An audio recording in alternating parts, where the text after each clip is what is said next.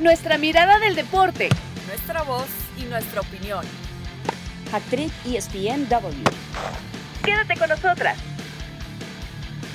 Hola, hola, bienvenidos. Hoy es viernes de ESPN Hack Trick. Hoy estamos en Nati Álvarez, Toño Rodríguez, yo soy Caro Padrón. Estamos con ustedes para conversar sobre todo pues lo que ha dejado esta fecha FIFA que yo voy a yo voy a comenzar aquí muchachos sacando la chapita porque ajá eh, estamos en puestos clasificatorios, Venezuela está en puestos clasificatorios, así que bueno, se le, se le dio pelea a Chile, se goleó, se le sacó un punto a Brasil, ya hablaremos de Brasil, de Neymar y de todo aquello, pero tenemos que enfocarnos también en, eliminatorias, porque vimos el doblete justamente de Messi, que a ver, la selección de Argentina eh, ha dicho muchas veces que no juegan eh, en torno a, de hecho el partido anterior no, no había participado Messi, o por lo menos no fue titular, y también terminaron ganándolo, son los líderes en este momento en la Conmebol. Pero bueno, hay que hablar de él y hay que hablar también de Cristiano Ronaldo porque evidentemente sigue en, un buen nivel con selección de Portugal. En este año ya llega a 40 goles. Eh, marcó, de hecho ha llegado a 9 goles eh, durante los últimos 7 encuentros con la camiseta de Portugal. Nati, a ver, seguimos hablando de Messi Cristiano y todavía referentes al menos con selecciones nacionales, más allá de que hayan decidido tomar otros caminos alternos, por llamarlo de alguna manera, y con mucho respeto, uno al MLS y el otro al fútbol de Arabia Saudita. Sí, a ver, ya no están en Europa, en los grandes clubes donde los tenían acostumbrados a hacer el recital en, en, Champions y demás competiciones, pero ahora con la selección yo creo que eso es respuesta al talento, ¿verdad? Que son jugadores fuera de este mundo, jugadores que eh, difícilmente creo que vayamos a ver con ese nivel tan alto y creo que también Cristiano Ronaldo eh, le ha gustado pues recalcarlo cada vez más. O sea, somos él y yo durante más de 15 años dando lo mejor y ahora específicamente Cristiano, eh, claro, me gusta resaltarlo porque si vemos cómo terminó Qatar, cómo terminó su participación en el Mundial, llorando, literal, con un Fernando Santos que, que tampoco pudo, siento que potenciar a esta selección de Portugal en el Mundial, llega Roberto Martínez y le ha cambiado la cara al equipo y principalmente Cristiano Ronaldo. Ahora leía declaraciones de él y decía, cuando fui, cuando lo vi en Qatar me sorprendió su personalidad por lo comprometido que es y cuando fui a visitarlo a Arabia, porque como el, el viajecito que hacen los técnicos claramente para visitar el resto de futbolistas en, en el extranjero, y, y, dice, vi un hombre completamente comprometido y creo que hay Cristiano Ronaldo para rato. Y Messi, qué decir, ¿verdad?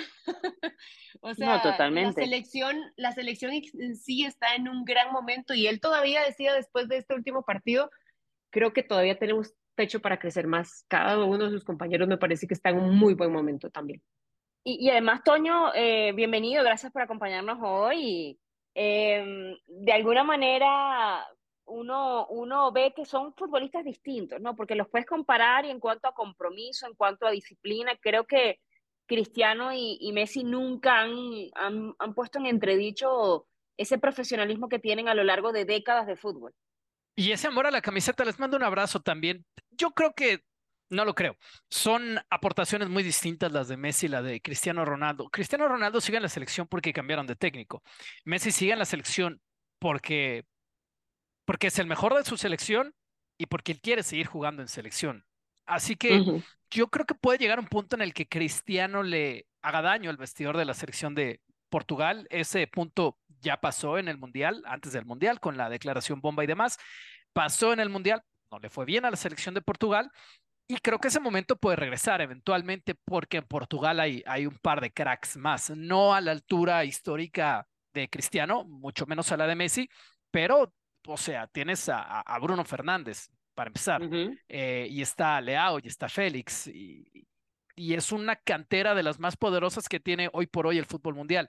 En Argentina hay una excelente cantera y un excelente grupo, pero no hay nadie, un crack, un segundo crack identificable después de Messi, a pesar de que Lautaro anda en muy buen plan goleador. Yo creo que Messi puede. Bueno, y que, y que, Julián Álvarez también ha dado muchos De acuerdo, de acuerdo. ahí, va. O sea, que, hay un talento, pero no es, digamos que no es al mismo nivel.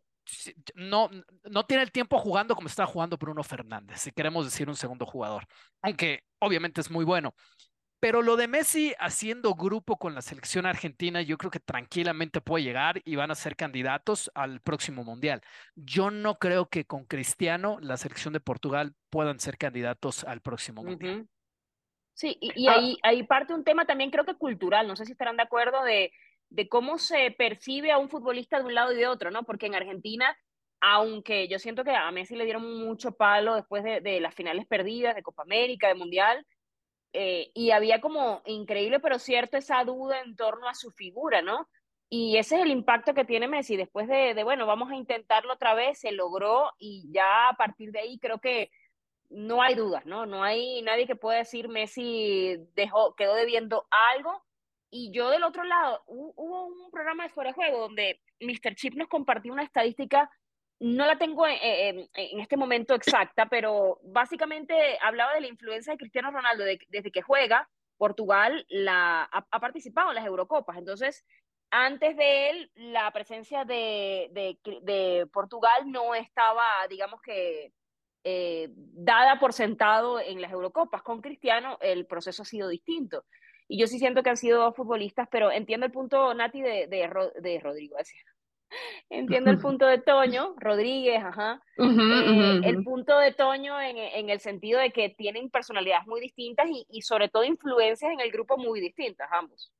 Exactamente. Y ahora que Toño hablaba sobre el talento, el mismo Roberto Martínez decía, es que en Bélgica yo, mi base eran seis, siete futbolistas, que tuvo una generación dorada con Bélgica y decía, ahora gestionar el talento aquí es diferente. Estoy sorprendido de ver que tengo 10 millones de personas y mi base de jugadores son 16, 17, o sea, es muy distinto.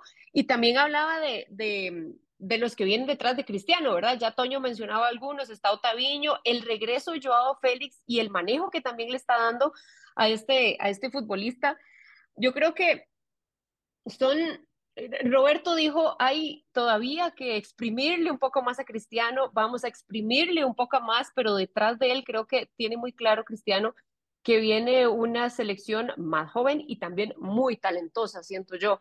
Y no sé si después de ese trago amargo que tuvo en el Mundial con Fernando Santos y viendo la estadística de Cristiano, porque con Fernando en 12 partidos había marcado tres goles nada más. Y ya Caro decía lo que lleva hasta el momento, nueve goles en siete partidos.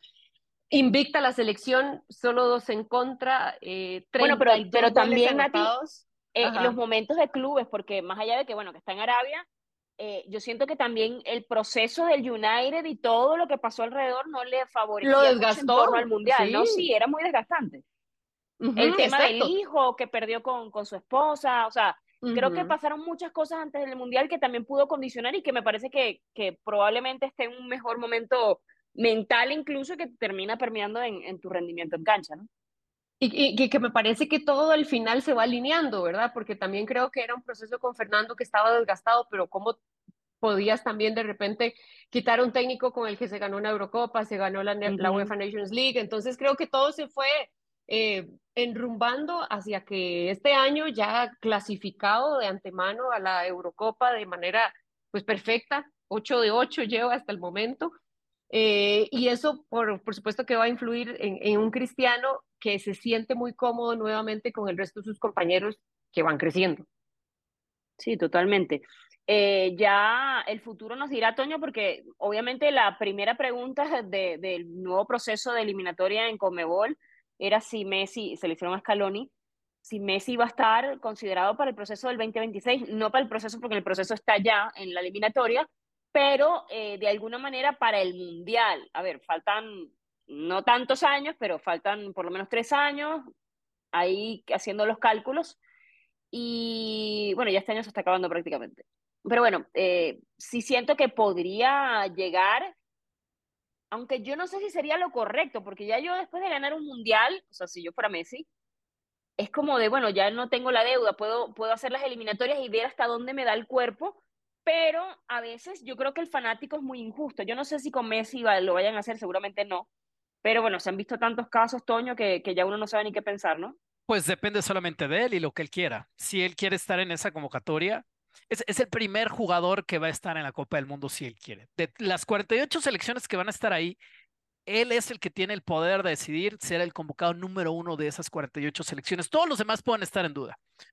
en el equipo que me digas, o sea, con la selección de Venezuela que ojalá se clasifique, con la selección de Costa Rica que ojalá se clasifique, con la selección de México que ya está clasificada. El, el mejor en tres años de esa selección va a tener que formarse después de Messi para estar dentro de la convocatoria si él quiere, no necesita más. Tiene tanto crédito Messi porque es campeón del mundo, pero además, y yo, yo quisiera saber qué piensan ustedes dos al respecto. El tema con Messi es que está, siempre estado pero sigue estando en su mejor momento futbolístico con la selección nacional de Argentina.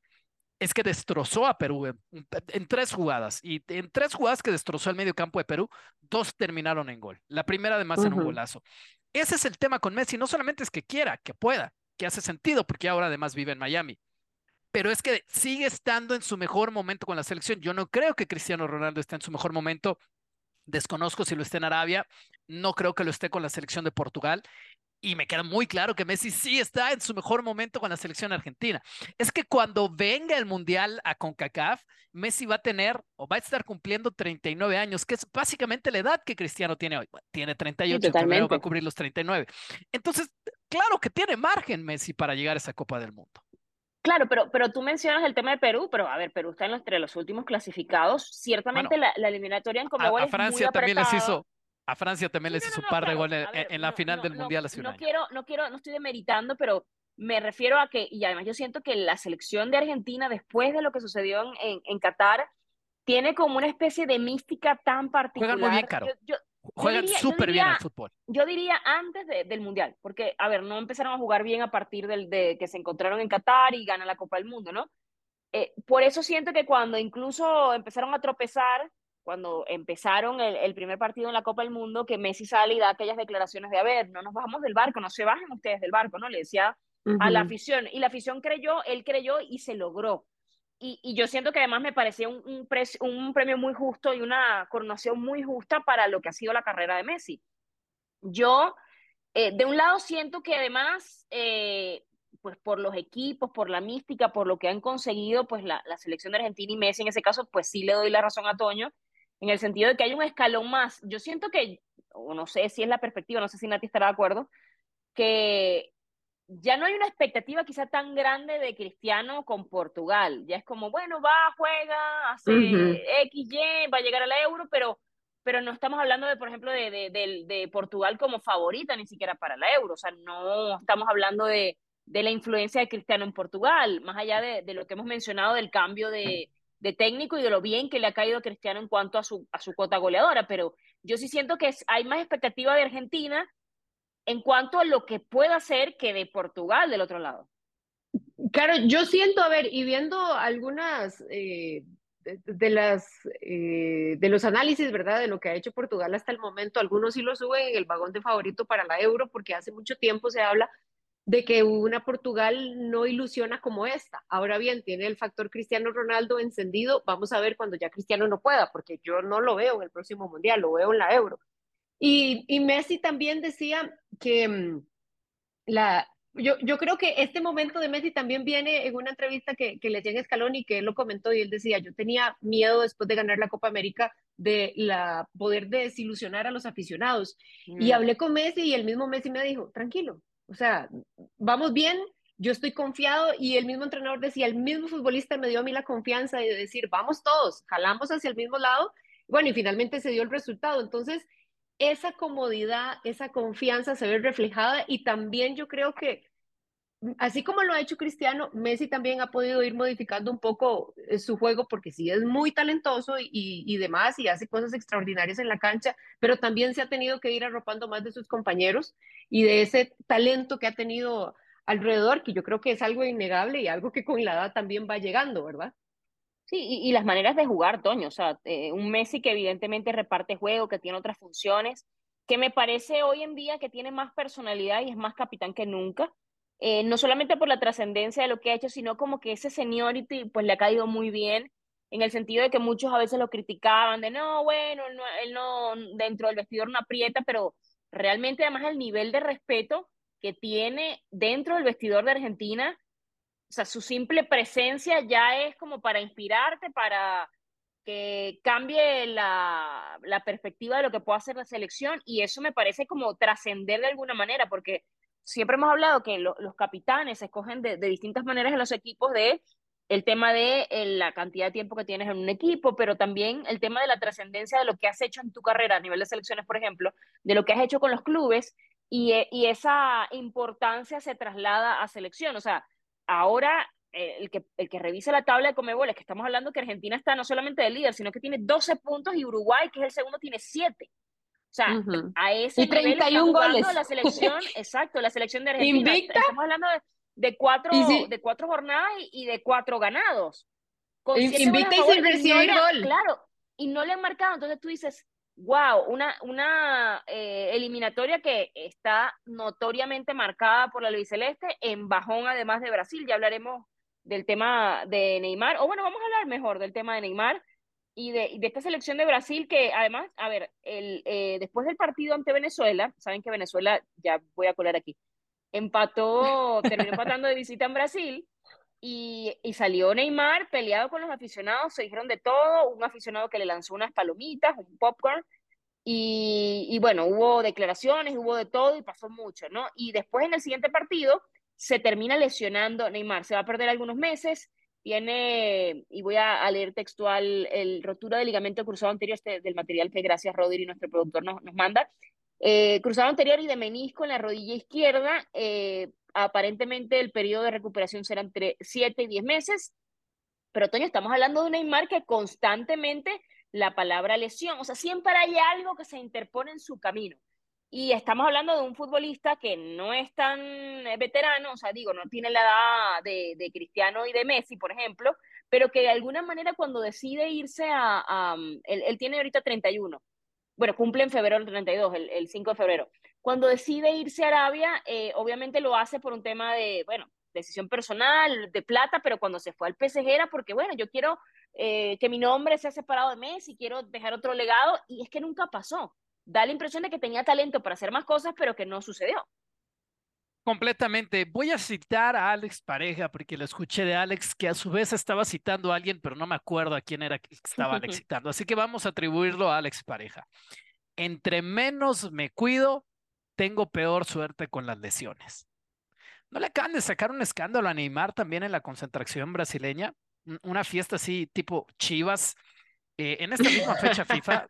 no, y, y además sea... tiene un escándalo. Antes de eso tenía otro escándalo con, con un tema de, de, bueno, ya hay de pareja, pero otro escándalo también. O sea, siempre como una constante en su carrera ha sido. En, entre que, eso que, es lo que se ha movido me... siempre. Totalmente. Ajá. Entonces, así como que decir, pobrecito, cómo se lesiona.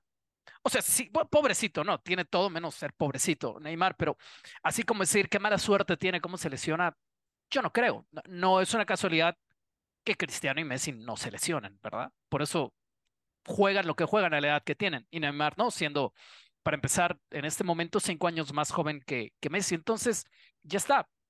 Y, y, y, y, qué feo ahí sí por la selección brasileña, porque Neymar ha sido un jugador frágil, como lo es la selección brasileña en las últimas décadas, salvo que ha hecho muy buenas eliminatorias, salvo esta en las anteriores en Conmebol, ha hecho excelentes eliminatorias la selección de Brasil, pero de ahí ha sido una selección bastante frágil.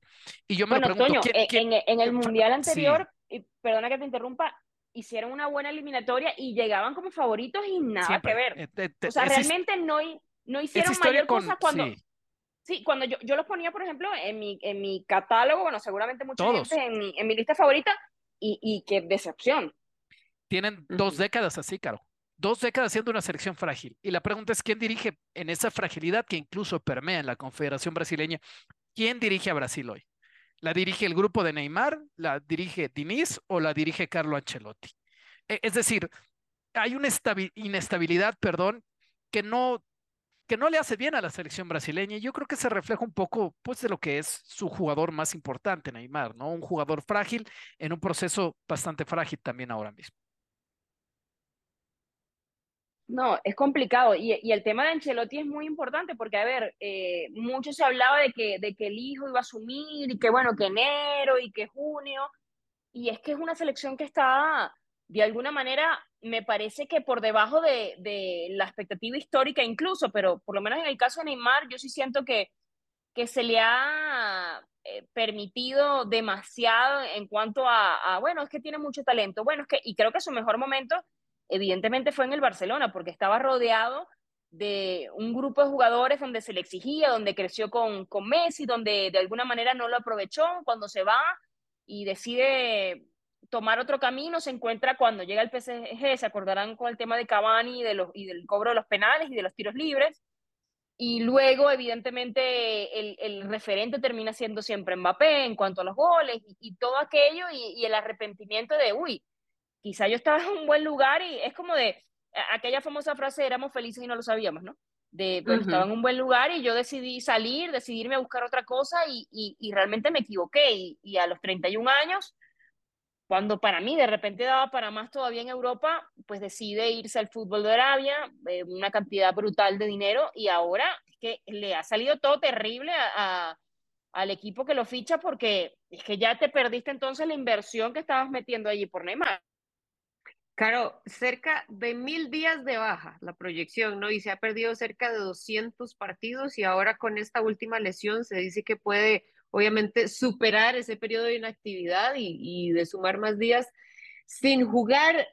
Neymar, que como, y concuerdo completamente con ustedes, ¿verdad? Todos poníamos ese puesto ahí en, en tercer lugar, manteniéndose detrás de Cristiano, de Messi, de Messi, de Cristiano, como ustedes quieran ponerlo, pero ahí ubicábamos a Neymar y en su momento que llegara a tomar como su prime de juego para nivelarlos, superarlos o incluso para ocupar ese primer lugar, pero aparece Mbappé, empiezan a aparecer otros futbolistas y al final él se va quedando rezagado, no sabemos si es por actitud.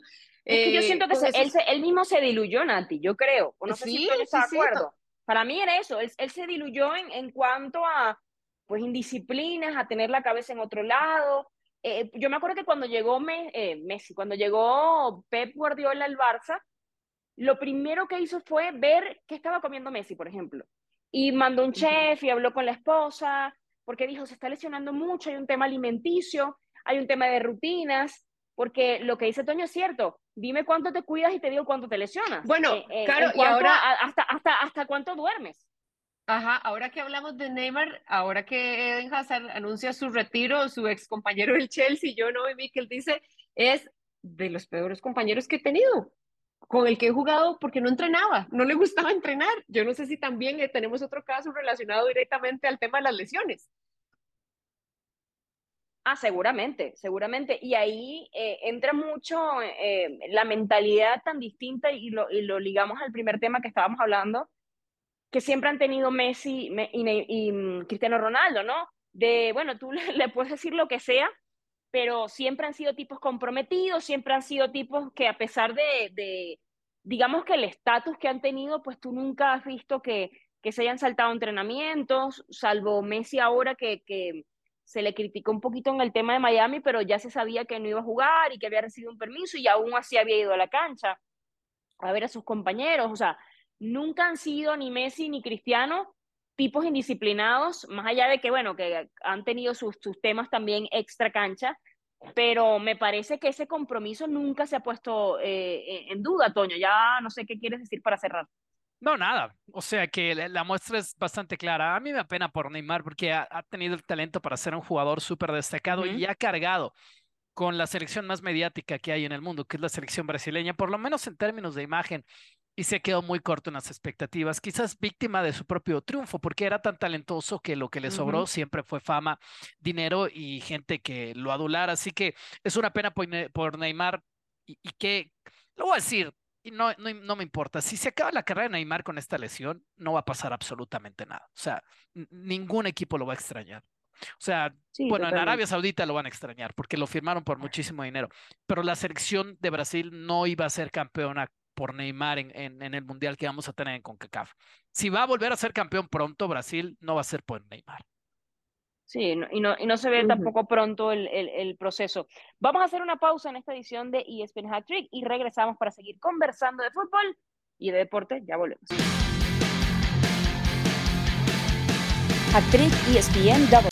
Bueno, seguimos con esta edición de ESPN Hack Trick como cada viernes para ahora hablar de lo que ha dejado la selección mexicana en esta jornada. Eh, Toño, donde hemos visto distintas alternativas, vimos eh, a un Santi Jiménez que quizá no dio eh, en el segundo su mejor partido, me refiero ante la, selección de Alemania, Pero no sé qué te ha parecido a ti esta, esta primera, bueno, no primera muestra porque ya lo habíamos visto, pero esta muestra eh, en los últimos dos partidos ante Ghana y Alemania de la selección mexicana. Me pareció una buena exhibición de la selección mexicana, me pareció la mejor, por no decir la única, buena exhibición de la selección mexicana en tres años, desde que ganaron en la cancha del Ajax a Países Bajos 1 por 0. Todavía con el Tata Martino, antes de que todo se le viniera abajo al argentino, y con ello a México y a los mexicanos, es, el mejor partido que ha tenido la selección. Eh, iban perdiendo con Alemania, remontaron en su momento y terminaron empatando, teniendo en cuanto a talento un equipo mucho, pero mucho más pobre que el de la selección alemana. Tuvieron espíritu, tuvieron personalidad, así que yo creo que bastante bien.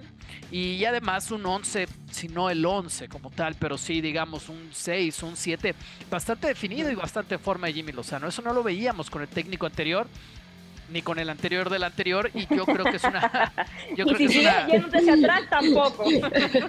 Yo creo que es una gran noticia para, para el equipo de México es decir ya sabes ya sabes qué esperar y el proceso ahora sí ha comenzado un proceso. Creo que eso es lo mejor. Eh, eh, ¿qué, te, ¿qué, te, pareció Uriel Antuna? porque yo sí siento que, que de alguna manera claro y además a ver, cuando siempre hablamos de, de, bueno, quienes están ganando el lugar, me parece que levanta la mano de manera muy interesante para, conseguir un lugar de, en el 11 titular de selección. No sé si ya se lo ganó. Sí, los espacios, la gambeta muy buenos de Uriel Antuna. El, desequilibrio, el ir a ganar los duelos personales, excelente Uriel Antuna. El tema siguen siendo los centros, siempre han sido el tema con Uriel Antuna, pero no lo podemos juzgar por eso en este último partido, porque hace un gol y pone un pase de gol. Así que además terminó bien las jugadas, ¿no? Yo no puedo hacer otra cosa que ponerle un 9-5 de calificación a Antuna en este último partido. Nati, Nati, ¿cuál es tu versión de, o tu visión más bien de esta versión de, de selección mexicana? bueno, a mí me parece, arrancando primero por el técnico, que mm, el partido contra Alemania, e incluso podríamos decir que, que ante Ghana también, es como cuando uno se pone el, vestido y le hace falta como la costurita, ¿verdad? Lo, El resultado finalmente se le hace la costurita y cada vez me parece que le queda mejor el traje. Cuando pude, que pude seguir muy de cerca a México en, Copa Oro, cuando pude entrevistar al técnico y a cerca de cuatro futbolistas, la constante fue la palabra confianza. Estamos confiados, sabemos que no tenemos el mejor nivel, sabemos que vamos a crecer, pero estamos y creemos en el proceso que está haciendo el técnico. Y yo creo que poco a poco se va revelando, ¿no? Em, ese, ese pensamiento creciendo paso a paso. Ahora yo creo que de las cosas que, que me quedan pendientes porque ya vimos contra Alemania la personalidad, como decía Toño, lo que mostró y demás. Ahora viene a enfrentar a una selección de Honduras, que creo que le pasa mucho a México al ser referente en la zona, al sí tener partidos complicados, visitar canchas complicadas en Centroamérica y por supuesto teniendo a, a Estados Unidos, pero cuando él tiene que llevar la iniciativa, cuando es el equipo que tiene que, que proponer me parece que es muy inconstante. ¿Y, por qué también se da esto? Porque, bueno, al, México, que se lo escuchaba, creo que fue Alex Pareja, en FC también, México le jugó a Alemania como el resto de CONCACAF le juega a México, ¿verdad? Mm, Entonces, creo que sí, esa, esa parte es muy importante ahora que se viene, ya que la eliminatoria está, pues, ahora que se viene de repente esta Nations League, de poder ir formando más el equipo y darle más continuidad y seguir mostrando ese proceso que llevaba. Antuna fue, creo que, un jugador principal y primordial para poder desarmar la defensa que traía la selección de Panamá en esta Copa Oro. Y si bien es cierto, fue el que más centros promedió, eh, habría que ver más en detalle cuántos fueron efectivos, ¿verdad? Pero eh, fue sin duda alguna un jugador fundamental para poder desequilibrar a este Panamá y que finalmente México pues se pudiera llevar esta, esta, Copa Oro que necesitaba para continuar en ese crecimiento que debería de ir mostrando poco a poco también. Sí, y además yo siento eso, que quizá yo me quedo con la palabra continuidad, porque era algo que se pedía mucho desde hace muchos procesos, porque mm, creo que tampoco ahorita, más allá de que no haya eliminatoria, hay Nations y hay un mundial en casa que, que que te puede dar una oportunidad importante, más allá de que no sean quizá tantos partidos en, México, porque bueno, Estados Unidos se te, se te lleva la tajada mayoritaria, pero siempre un mundial siendo anfitrión es una oportunidad para hacer tu mejor mundial. Y desde hace mucho se pide, más allá de que ahora van a haber 48 selecciones, van a haber más partidos, o sea que lo del quinto partido deja tú, ya, ya estamos como por el séptimo, octavo, no sé si Toño cuáles son las cuentas exactas de, Hmm. de cuál va a ser el, el, el quinto partido ahora, pero mm, eh, de alguna manera tienes que, que invertir en ese proceso, porque a mí una de las cosas que me preocupaba era, a ver, no hay eliminatorias, primero, ¿con qué selecciones te vas a, a bandear, te vas a probar de aquí a allá? y cómo va a ser el proceso. Entonces, eh, de pasar de, de, de, nombrar técnicos, de, de llegar al interinato de, Jimmy Lozano, de cuestionar lo que podría ser en Copa Oro, de haber ganado la Copa Oro, de llegar entonces al proceso actual que está viviendo, que me parece que, que va por un buen camino. Se va a tropezar la selección, me parece a mí en algún momento, porque creo que la curva del deporte es así es inevitable. Y, y vamos a ver entonces eso, para qué está este proceso pero hasta ahora eso, yo me quedo, eh, Toño, con la palabra continuidad, no sé con cuál te quedas tú. Sí, con proceso. Van muy de la mano esas dos palabras, con sí, totalmente. proceso, proceso en la alineación, proceso en la convocatoria, ya sabemos que viene para la próxima convocatoria, básicamente el mismo grupo más Julián Quiñones, que nadie se sorprenda. Eh, hay un proceso bastante claro con Jimmy Lozano, que está siendo muy sensato. ¿Hasta dónde va a dar con la selección mexicana? No debería dar demasiado lejos. Es que México no tiene jugadores a nivel mundial como para que dé demasiado lejos. Después de eso, apelar a que Jimmy Lozano siga formando con un once bien constante, lo más constante posible, que en la Copa América tenga el único fogueo importante y lo sepa aprovechar para la Copa del Mundo, después jugando en el Azteca, en Estados Unidos, toda esta región México va a ser local. Pero, pero, no pero sientes, sientes que, que, el fogueo de Copa América va a determinar también mucho más adelante o no? Sí, Porque yo sí, sí, siento que, a ver, que el objetivo, a veces, a veces uno no, o antes, cuando yo llegué a México, por ejemplo, ya yo tengo 13 años en el país, ya soy mexicana, y yo me acuerdo que, que, siempre se decía, por ejemplo, cuando México participaba en Copa, en Copa América, cuando salía la federación a dar su charla, etcétera, a plantear objetivos, el objetivo, obviamente, el primero era ser el primero clasificado en el hexagonal. Luego, bueno, clasificar al hexagonal. Luego, bueno, clasificar al mundial. Luego, bueno, no importa, es llegar, o sea, se fue como modificando mucho el tema de los objetivos. Entonces, yo no sé cuál es el objetivo que se plantea o que se puede esperar. Primero el que se plantea y luego el que se puede esperar de la selección en la Copa América. Y luego cómo va a repercutir eso en el grupo y en el proceso. Si le va muy bien, evidentemente ya sabemos qué va a suceder, pero si no, siento que se te viene siempre la noche. Pues el proyecto es vender. Siempre ha sido y va a seguir siendo. Mm. Lo que salga después y de lo hacen vender, bien allí. Muy bien, en dos mercados, uno de ellos en dólares, además el más poderoso del mundo. Y después de eso, lo que sea va a ser ganancia y lo que sea va a ser mérito de Jaime Lozano y su grupo de jugadores. Por eso yo, como mexicano y como quiero que le vaya muy bien a esta selección, apelo a que haga un grupo bien sólido y de ahí se agarre, porque eh, Messi no va a jugar para México en los próximos años, ni Cristiano Ronaldo, ni aunque sea Neymar, ninguno de ellos va a jugar para México. Así que con lo que hay, espero, espero que se afiance ese grupo y a pesar de los objetivos de la selección mexicana que son vender, a pesar de esos objetivos, este grupo le alcance para hacer algo en la cancha. Sí, el famoso tema, Nati, del balance, ¿no? De, bueno, una selección que vende de por sí, que viene, a ver, del peor proceso mundialista en, ¿qué les gusta a ustedes? Desde los años 70, y que aún así, pues vendió como nunca, y que fue a nivel ejecutivo, a nivel de, economía, fue el mejor proceso. Entonces ahí tú dices, eh, criti sí se critica por un lado, pero por otro es, bueno, lo, los directivos dicen, a ver, a mí me contrataron para, para, hacer, para vender y yo vendí. Exacto, y yo creo que no sé si ustedes recuerdan un momento de tan, tan eh, que no se vendiera la totalidad del aforo o al menos un 80% que fue con este famoso partido cuando estuvo Coca, que creo que Paco Gabriel decía, bueno, si traemos ese partido aquí en México es buena entrada, pero es en Estados Unidos eh, y no es tan buena entrada, ¿verdad? Entonces, eh, yo creo que hasta ese momento de repente se pudo tocar un poco la fibra de decir, bueno, no, en, en este punto, igual la generación está creciendo y la que viene también tiene que empezar a comprar el producto. Y si no ofrecemos algo bueno, eh, nos van o nos va a bajar los valores que veníamos manejando. Entonces, eh, ojalá que se pueda alinear una cosa con la otra. Es difícil, uh -huh.